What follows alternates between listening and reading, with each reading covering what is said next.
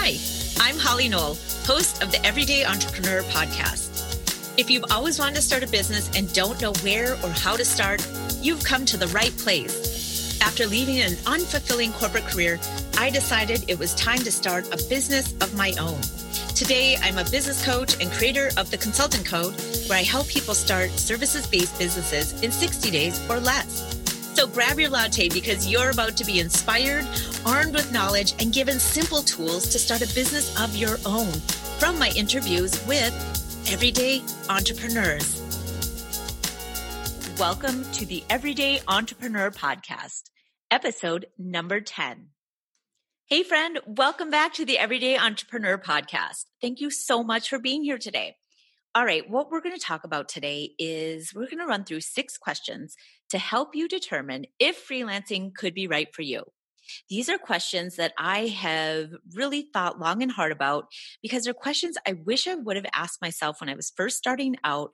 And they're questions that I have learned over time are crucial to helping make the decision on whether or not freelancing is right for you. So let's get right into it. It's fall here in Minnesota. It's fall, it's October 2020, and the leaves are all turning. I am watching them fall to the ground. And I think it's so symbolic because leaves are kind of shedding their, eh, eh, you know, trees are shedding their leaves. The leaves are falling to the ground so that new things can come up in the spring. Well, I know on the verge of sounding a little bit cheesy, but bear with me. I believe that it fall is a great time for each of us to look at our lives in a similar way. What do I mean by that? Well, it was about five years ago, it was October of 2015, where I decided to let go of something in my life that was no longer serving me. And that was my career as a corporate employee.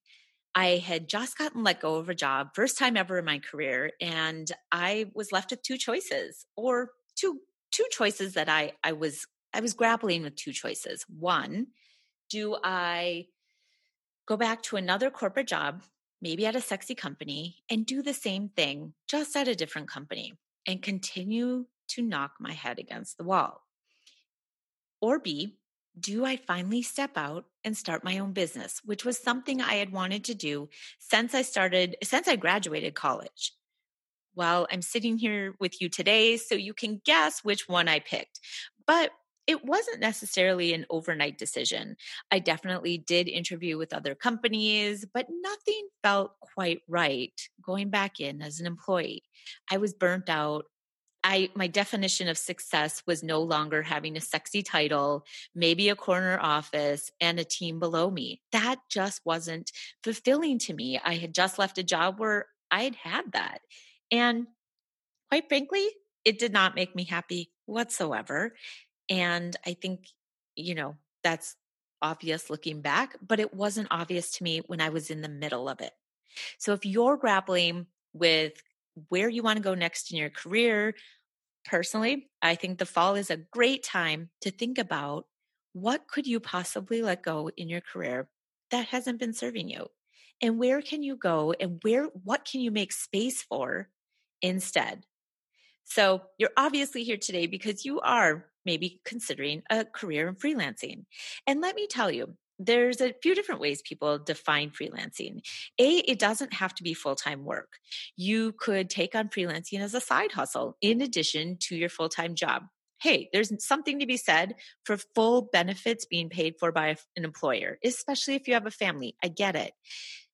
But there's also something to be said for having another income stream that you can be making money off of given uh, you can be making money from by leveraging your amazing skills and strengths that you've built throughout the course of your career.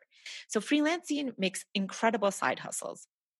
If you're ready to go full steam ahead and transition from being or if you're considering maybe you haven't decided to be ready yet, but if you're considering leaving your corporate job as an employee and transitioning into the life of a freelancer, that works too. Freelancing can be an incredibly lucrative and freeing career opportunity to also do full time. Freelancing is also called a few different things. And some of these words are distinctly different depending on the, the company or the type of service you offer. But in a nutshell, these can these these different types of words that are associated with freelancing all do fall under the freelancing umbrella. So you might have heard consulting, contracting, advising.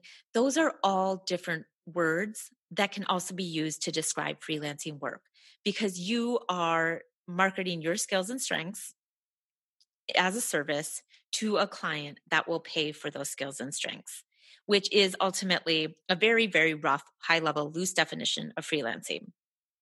Now, back to those six questions. I'm going to weave throughout the six questions a couple of anecdotes around my my personal journey through freelancing and what made me think that these are important questions to ask yourself as you get started out. So let's go with let's start with question number 1.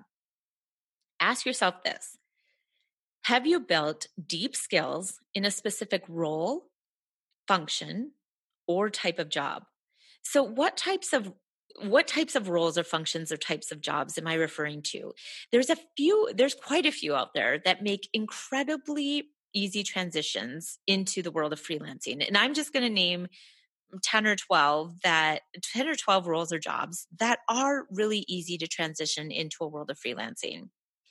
So, software engineering, website design, being a programmer or project manager, specifically in the technology industry, um, among other industries as well um, digital producers, product managers, attorneys, accountants, copywriters, branding, marketing, creative or art direction, photography, user experience, social media strategy or management, administrative assistance can transition beautifully into being a virtual assistant, assistant, nonprofit expertise, and strategic advising. So if you've built a company already from the ground up or have have had a big role in growing or building a company, uh, whether it's a startup or a large company, if you're desiring to get out of that rat race and try just advising companies, that's also very lucrative. And companies are looking for people with those strengths to help them build and grow as well. So those are just a few, but certainly not limited to types of roles that exist in corporate careers that transition very nicely into being a freelancer. All right, question number two Do you want to handpick your coworkers, AKA your clients? I coach my clients when I work with them. I have a digital course called the Consultant Code where I teach people that are burnt out in their corporate jobs who are looking for be having been the the expert of their career and the more steward and owner of their career why am i having a hard time getting this out? This is something i talk about every day. Um, but basically i teach people how to start freelancing businesses through my digital course the Consulting code. And one of the things we talk about is putting up that velvet rope that velvet rope of exclusivity. Now i know we're supposed to be not even supposed to be i know that like we need to be inclusive but that doesn't mean we work with anyone and everyone because not everyone and anyone is right for our business. What I mean by the red velvet rope is you get to define who are your dream clients. Who do you want to work with more than anyone? And who makes you come alive when you work with them? What types of people are these? And put your velvet rope up to only allow those types of people in. Imagine you own an exclusive restaurant or nightclub or boutique, and only the people that you adore and love get to come in because as a business owner, you get to choose who you work with. And I'm not saying that as a freelancer, you get to, it depends on like the setup and the, the type of role that you are playing as a freelancer. I've certainly not been able to work, pick every single person I work with as a freelancer when I've worked with big companies but I have been able to just decide do I want to work for this client leader? Yes or no? And there's been a couple of times when it's been an absolute no, where I've known it's not a good fit, and I move on and I look and I explore that next consulting or freelancing role. That is what I mean by do you get to handpick your coworkers? You get to decide who and what roles come through your velvet rope as a freelancer. So you get to decide who who makes you come alive and who you want to work with. All right. I think I think we covered that one. Number 3. Do you want to choose the type of work you do? as a freelancer, you get to decide exactly what types of types of services you offer. When I started my freelancing business, I had built a skill within the program management space of technology teams for 15 years my career. I knew exactly what types of services I would offer as a freelancer. So as you go back to question 1, you think about the deep skills that you've built in your role, function, or job think about how that would translate into the services you would provide as a freelancer. If you meet your dream client, somebody you kind of want to let behind that velvet rope, and they ask you, What do you do? You get to choose how you answer that question because you get to choose the type of work that you do. Question number four Do you want to choose how much money you'll make? Yes, you get to choose as a freelancer what you charge. That's great. Now, I'm not necessarily saying that successful freelancers charge millions of dollars an hour. Of course not. But what I am saying is that a deciding point for me in in thinking like gosh wouldn't it be great to decide how much money i make for myself was year after year working in corporate jobs where I got the standard 2%, 3% standard of living raise because the company performance wasn't great or whatever the economy wasn't great or whatever factors that were that year. My how much I made were directly was directly impacted. And so I found it really freeing and exciting to do the market research, to understand what other freelancers who were doing similar work to me were doing. And after doing the math and figuring out how much I would make a year, that was significantly more than what I was making in my corporate job. And it was probably even more than what my boss was making at that time. So that was really exciting. And it still is. I still find one of my favorite parts about being a freelancer is doing the math, figuring out what I want to charge for certain projects, getting into the contract, nailing out all those details, and just putting that stake in the ground around what what I am going to get in return of providing my services and skills. It, it's kind of that balance of like, I get to provide something that I know I'm really good at. And then knowing that you're being reciprocate, reciprocated with pay that accurately reflects how good you are at your job, there's something really freeing and exciting about that because you know you're getting paid for what you're worth. All right. Number five, are you interested in focusing on your strengths? versus fixing your weaknesses. Okay, you're seeing a theme. There's a lot of choice that you get as a freelancer. Do you want to choose to focus on your strengths?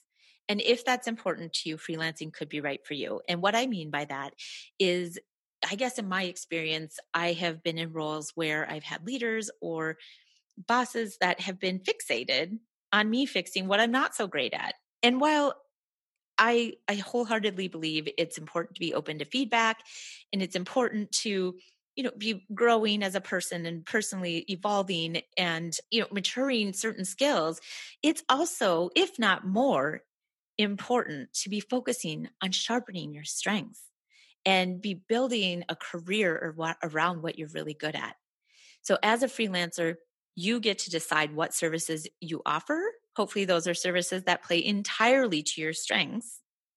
And you get to focus on just doing your strengths versus trying to fix what you're not great at. As a business owner, I don't really try to fix what I'm not good at anymore. I hire people to do that work for me.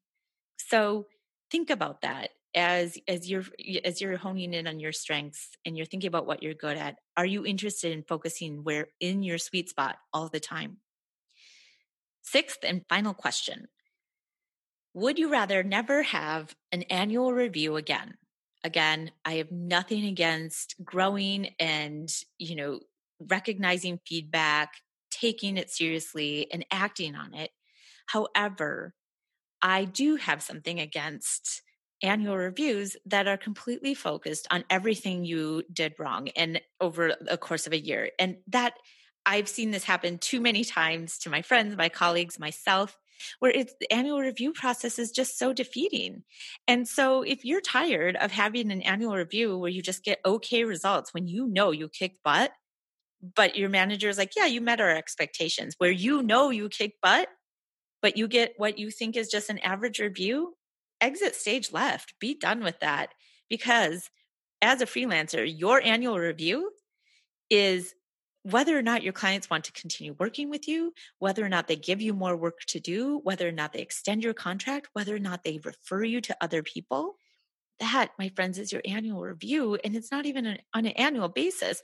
This is just keeping your business alive. So if your clients love you and want to continue working with you and you do with them, to me, I would take that any day over someone else's thoughts and opinions written down on a piece of paper that I have to sign, even if I don't agree. Okay. So if you'd rather never have an annual review again, or if you just even want to take a break from an annual review and try freelancing, hey, you can always go back to those annual reviews if you miss them. And I'd love to know if you ever do because five years in, I haven't missed an annual review. I haven't missed having those for one second. Okay. I know these are all very personal experiences and this is my perspective and my take by no means are these blanket statements of right or wrong this is my experience and and I invite you to bring into your experiences as you go through each of these questions. Some of these questions you may have a strong yes, a strong no, or you may feel neutral. This isn't a binary process, but rather this is a process to just get you a little bit closer to helping you figure out where could you go next in your career? What can you let go of in your career? And what can you let go of in order to invite more space in? Whether it's a side hustle, whether it's going full time as a freelancer, or, and this is perfectly okay too, realizing like, hey, freelancing might not be for me at this time or ever. And I'm okay with that. But at least you are asking yourself the right questions. So let me run through them again super fast so you've got them and think about whether your answer is yes, no, or kind of a neutral, I don't know, or I need to think about that. Number one, have you built deep skills in a specific role, function, or type of job? Number two, do you want to handpick your coworkers, also known as your clients? Question three, do you want to choose the type of work that you do? Number four, do you want to choose how much money you'll make? Number five, are you interested in focusing in on your strengths versus fixing your weaknesses? Number six, would you rather never have an annual review again? And there, my friends, you have six questions to help you assess whether freelancing could be right for you. I also have a blog post over on hollyknoll.com slash blog where you can go through a series of about 20 questions on whether or not freelancing is right for you. So look for that article out there. Also, final request, go to hollyknoll.com slash free. If you have ever thought about starting a business, whether it's freelancing or any other services based business, I have a business action guide that will help you really hone in on your business idea in six steps.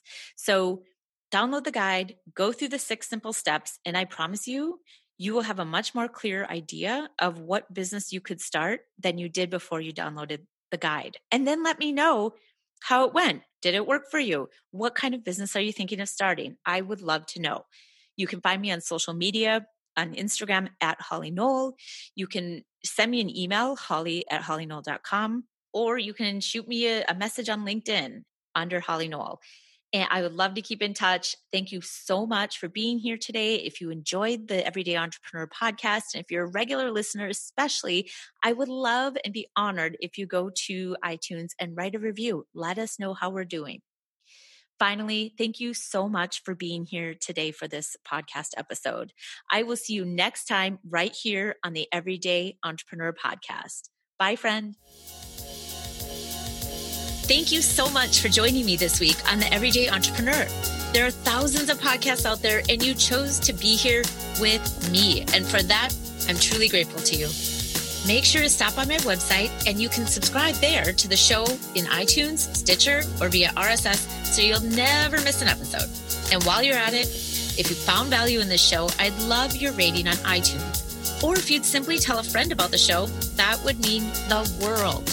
Finally, check out my free guides to starting a business at hollyknoll.com slash free and be sure to tune in two weeks from today for my next episode. Until next time, keep taking action to build your business.